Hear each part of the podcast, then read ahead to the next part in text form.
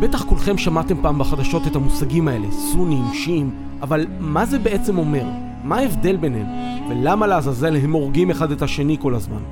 אני יובל קינג, ובפרק הזה של מכירים את השכנים, ננסה להבין איך נוצרו שני המחנות האלה, ולמה הסכסוך ביניהם, שנמשך כבר 1400 שנה, קורע עד היום את העולם הערבי והמוסלמי.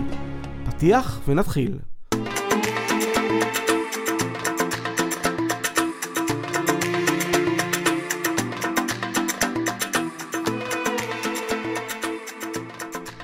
לפני שאני נכנס לכל הפרטים וההסברים, הבהרה חשובה. מסקר לא מייצג שעשיתי, לא מעט אנשים, כאשר שאלתי אותם מה ההבדל בין סונים לשיעים, ענו, אה, השיעים קיצונים יותר, נכון? אז לא נכון. או לפחות לא מדויק. אני משער שאנשים אומרים את זה בגלל איראן, שמרבית התושבים שם הם שיעים, וגם בגלל חיזבאללה, שמוכר לכולנו כארגון טרור שמייצג את השיעים בלבנון. אבל האמת היא שלא כל השיעים קיצוניים, כמו שגם לא כל הסונים מתונים. יש המון אזרחים איראנים שהם שיעים, אבל לא צועקים מוות לישראל כל היום, ורוצים לחיות בסבבה עם העולם. ומנגד, על דאעש ועל קאידה, שמעתם? ארגונים סונים לגמרי. אז במילים אחרות, יש שיעים קיצוניים ויש שיעים מתונים, כמו שיש סונים קיצוניים לצד סונים מתונים. אז מה בכל זאת ההבדלים ביניהם? בשביל זה צריך לחזור קצת אחורה בזמן. אפילו קצת הרבה. השנה היא 632. בעיר מכה הנביא מוחמד, עליו התפילה והשלום, כבר עם קהל מאמינים לא קטן, והאסלאם הופך בהדרגה לדת הדומיננטית באזור חצי האי ערב, מה שסעודיה של היום. ואז בגיל 62 מוחמד מת בלי להודיע מי ימשיך את דרכו. ולא פחות חמור, בלי לקבוע מה יהיה המנגנון לפיו ייבחר כל פעם המנהיג החדש. בדרך כלל באותן תקופות ותרבויות היה מקובל שהבן של המנהיג הוא זה שממשיך את דרכו. אבל מה לעשות שלמוחמד לא היו בנים, רק בנות. אופס, בעיה. מי ימשיך את דרכו של הנביא? מי יהיה החליף, כלומר המחליף? בקבוצת המאמינים הקרובה ביותר למוחמד, המכונה בערבית א-סחאבה, זה מהמילה סחב, חבר, הם אמרו, אבו בכר צריך להיות החליף הראשון. כי הוא גם היה האדם הראשון שהאמין במוחמד, וגם הראשון להתאסלם. הוא אפילו נתן למוחמד את ביתו עיישה כאישה, כלומר, יש פה קשרי נישואין. מנגד, בן דודו של מוחמד, עלי בן אבי טלב, אמר, אבל אני הבן דוד שלו, זה משפחה, והוא נתן לי את ביתו פאטמה לאישה, מה יותר מזה? אני הייתי האדם הכי קרוב למוחמד, ולכן אני זה שצריך להמשיך את דרכו. ופה סלע המחלוקת בין שני המחנות שקיבלו אחר כך את השמות סונה ושיעה. הכל סביב השאלה מי היה צריך להיות היורש הלגיטימי של מוחמד. האם חברו הטוב, אבו בכר, או עלי, הבן דוד? למי תלך הירושה? לחברים או למשפחה? זה אולי נשמע לכם עניין לא כזה משמעותי, אבל תחשבו רגע כמה ריבים וסכסוכים אתם מכירים בין בני משפחה על עניינים של ירושה. שלא לדבר על הכבוד והיוקרה, וגם פוליטיקה מאז ומתמיד, מוציאה מהאנשים את הטוב ואת הרע שבהם. בסופו של דבר, אבו בכר נבחר להיות החליף הראשון, ועלי, בעיקר בגלל שהיה אז צעיר מדי, לא קיבל את התפקיד הנכסף. רק 24 שנים אחרי מותו של הנביא, בשנת 656, ואחרי שלושה חליפים שמונו לפניו, אבו בכר, עומר ועות'מן, נבחר לבסוף עלי להיות החליף הרביעי.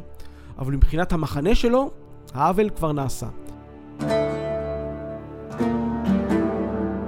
וככה, המחנה שתמך באבו בכר קיבל את השם סונה, שזה בערבית מסורת, במובן של המסורת של הנביא, והמחנה שתמך בעלי נקרא בערבית שיעת עלי, שזה בעברית סיעה, שיעה, סיעה, זה אותה מילה בעצם.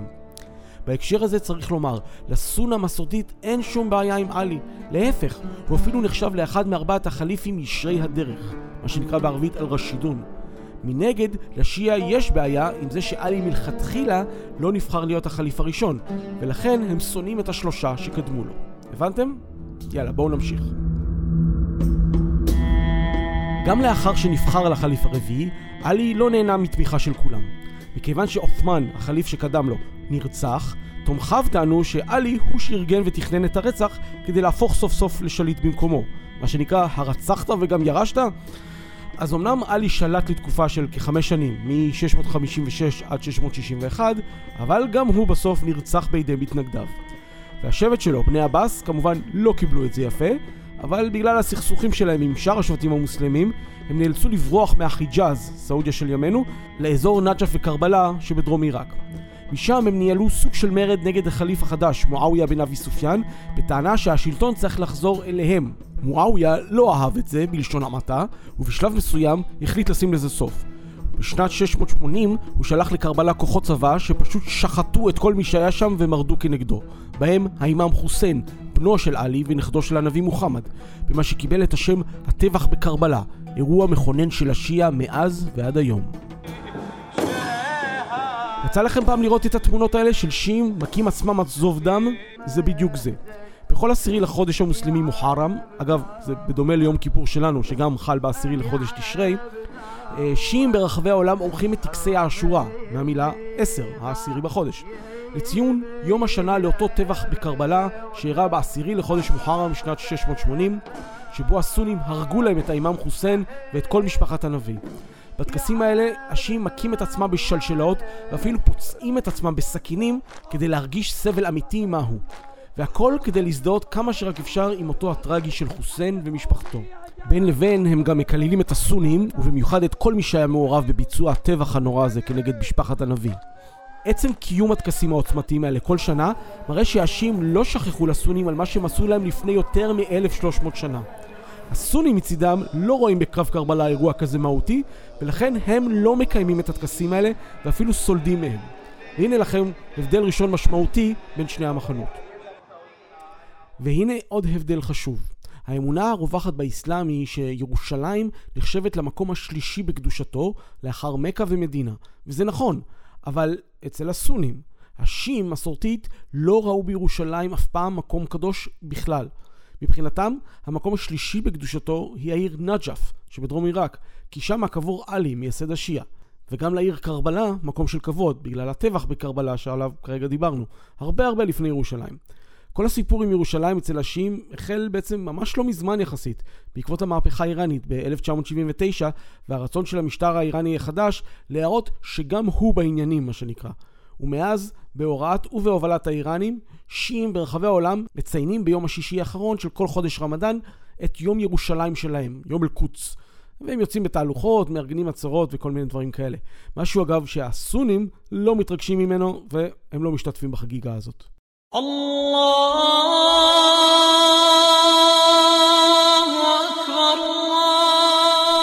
את זה?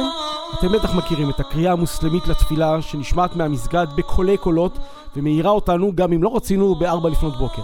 קודם כל למען הסדר הטוב, הקריאה עצמה נקראת אזן. המואזין זה האיש שקורא את הקריאה דרך המגפון. אם כי כיום לרוב זה מוקלט מראש. בכל מקרה, בין האזן הסוני לאזן השיעי יש הבדל קטן אך משמעותי. בעוד אצל הסונים זה הולך אללהו אכבר, אללהו אכבר, אני מעיד שאין אלוהים מלבד אללה, אני מעיד שמוחמד שליחו של אללה וכולי, השיעים מוסיפים לקריאה הזו, אני מעיד שעלי הוא הנאמן של אללה פעמיים.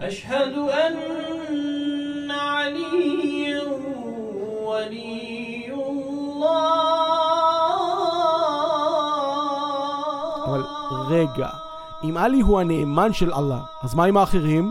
לא נאמנים. כלומר, כבר בקריאה לתפילה של השיעים יש יותר מרמיזה לכך שהסונים בוגדים, או לכל הפחות לא נאמנים לאסלאם. ולכן למשל בסעודיה, המשטר שם לא מאפשר לסעודים השיעים שחיים במזרח המדינה להשמיע את האזן השיעי שלהם כי מבחינת המשטר הסוני, בית המלוכה, התוספת הזו היא בלתי נסבלת ומבחינתם זה כפירה כנגד האסלאם, לא פחות. עוד הבדל מהותי הוא באמונה של כל אחד מהצדדים במשיח, מה שנקרא בערבית אל-מהדי. בעוד בקרב הסונים בגדול מאמינים בסך הכל באיזה סוג של ביאת המשיח, אבל זה לא מהווה משקל גדול מדי בחיי היומיום שלהם, וזה נתפס כמשהו שאוקיי, קיים, אבל יש עוד זמן עד שזה יקרה. לעומת זאת, אצל השיעים, האמונה בביאת המשיח, המאדי, זה משהו הרבה יותר קונקרטי, זה אוטוטו קורה. וזה חלק מהמנגנון שלהם לאורך השנים להתגבר על הקשיים. בקטע של תמשיכו להיות נאמנים לאלי, קצת סבלנות, עוד מעט יגיע המהדי ויגאל את כולנו מייסורנו. ומסתבר שהאמונה הזו היא כל כך חזקה, שבאיראן למשל, שם מאמינים שהמאדי הוא הצאצא ה-12 של עלי, ולכן השיעה באיראן נקראת השיעה ה-12, הם מאמינים שהוא חי כבר בערך אלף שנה ומסתתר לו באיזה מערה באזור חורסן, והם אפילו יודעים להצביע על המקום המדויק שבו הוא יתגלה כשהוא יחזור אל האנושות. לכן הם כבר בנו שם מלונות והכל ליום הנחשף לכשיקרה. עכשיו, תבינו, אין במלונות האלה כלום. אין שם כלום, אין שם אנשים, אבל הכל כבר מוכן. רק מה שנקרא להרים את השלטר ויאללה בלאגן.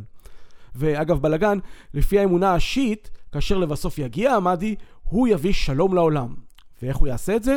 פשוט על ידי מלחמת הכל בכל, כאשר כולם, היהודים, הנוצרים ומי שאתם לא רוצים, כולם יהפכו לשיעים, או לא, או אם הם מסרבים, יוציאו אותם להורג. וככה, כאשר כל העולם יהיה מוסלמי שיעי, לא תהיה יותר סיבה למלחמות, כי כולם משתייכים לאותה הדת, כולם שיעים, יהיה שלום עולמי. איזה יופי.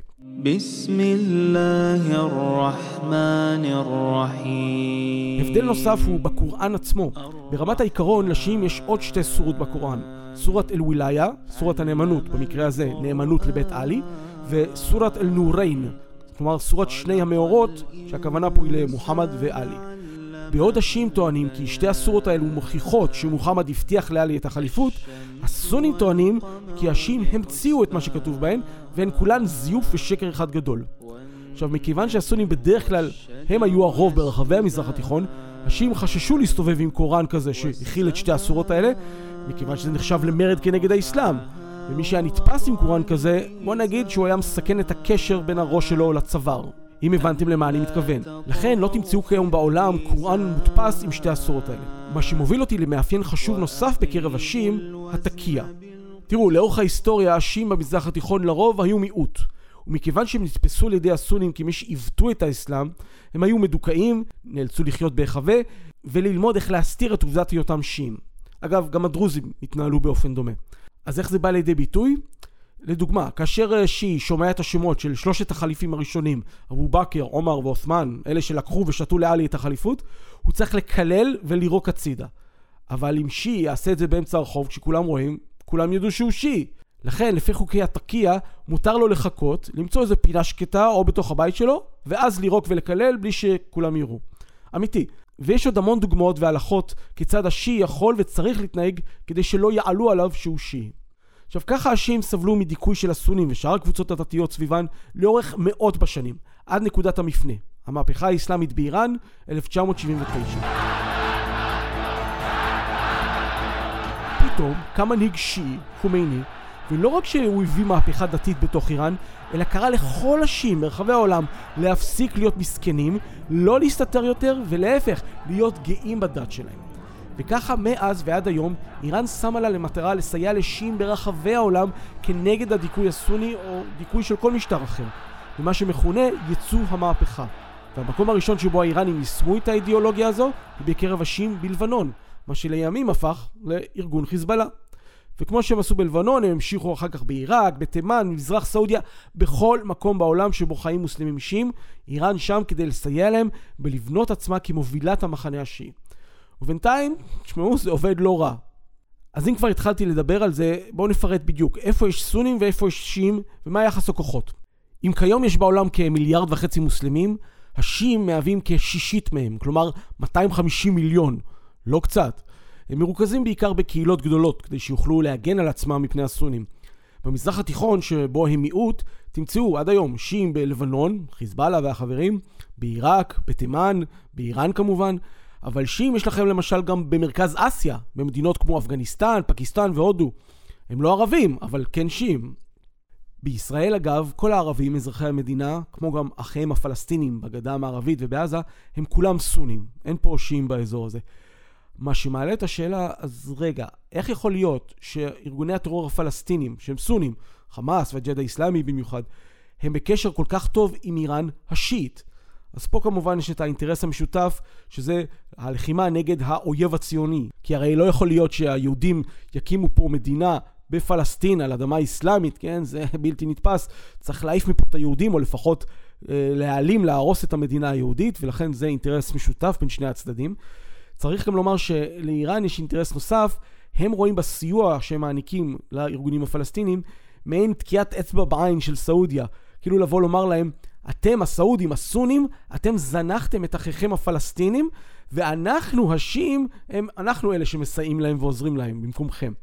זה גם חשוב. זה אגב גם מה שמאוד העלה את היוקרה של איראן בעולם הסוני. יש המון סונים שמאוד אוהדים ותומכים באיראן בגלל המלחמה שלהם, הלחימה שלהם נגד ישראל, נגד המערב, אה, והם חלק שמוביל, הם בעצם מי שמובילים את כל הדבר הזה שנקרא אה, ציר ההתנגדות, אל-מוקאוומה.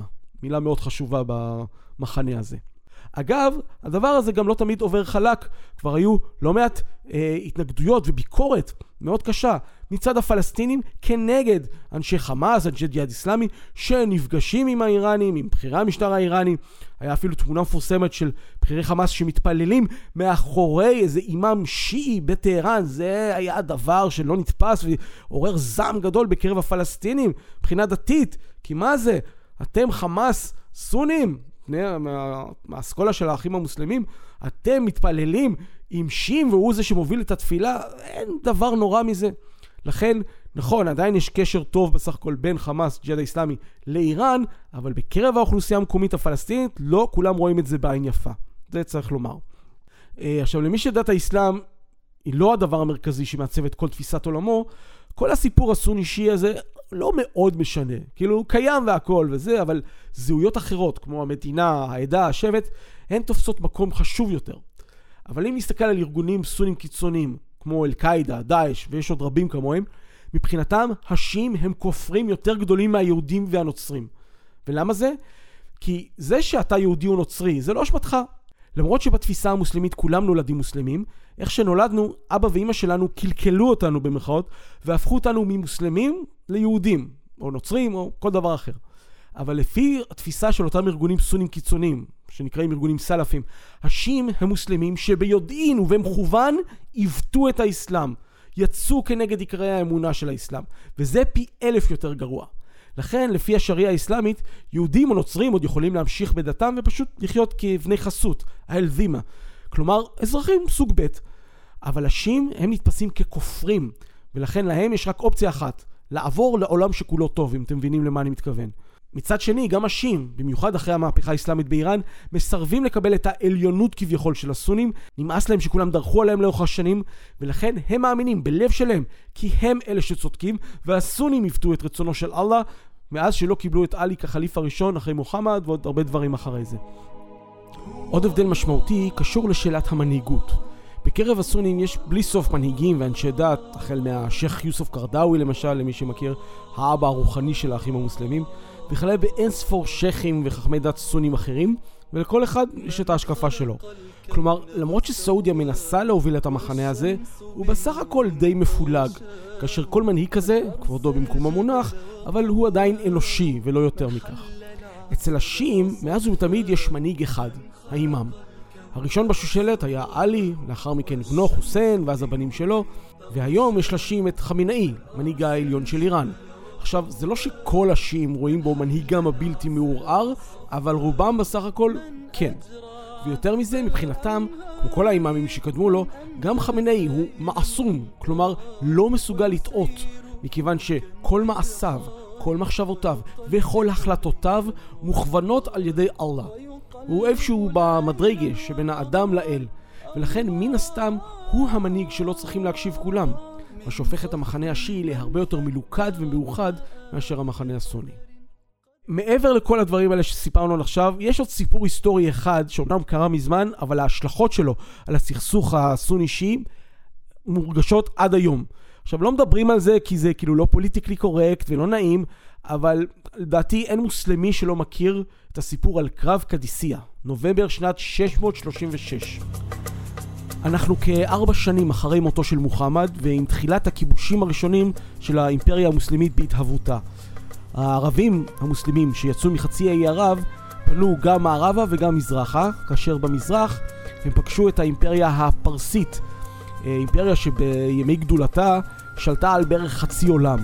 אבל uh, בגלל כל הקרבות והמלחמות שלה נגד האימפריה השנייה באותה תקופה, האימפריה הנוצרית הביזנטית, הם כבר היו חלשים ועייפים ושבעי קרבות.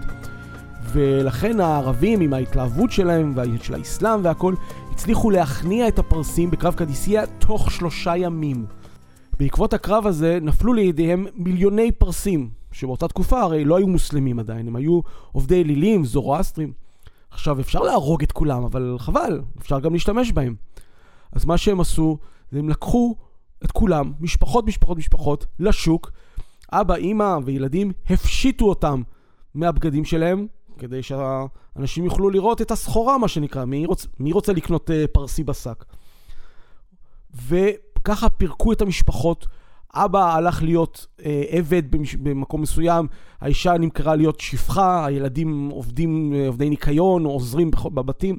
ככה פירקו את כל המשפחות הפרסיות לחלקים. והפרסים, למרות שהסיפור הזה קרה שוב בשנת 636, הפרסים מאז ועד היום לא שוכחים ולא סולחים לערבים על מה שהם עשו להם בקרב קדיסיה ועל ההשפלה הזאת. ומבחינתם, מבחינת הפרסים האיראנים של היום, הם עדיין רואים בסעודים, כן, שהצאצאים של אותם ערבים שיצאו מחצי האי ערב, כאחראים לדבר הזה.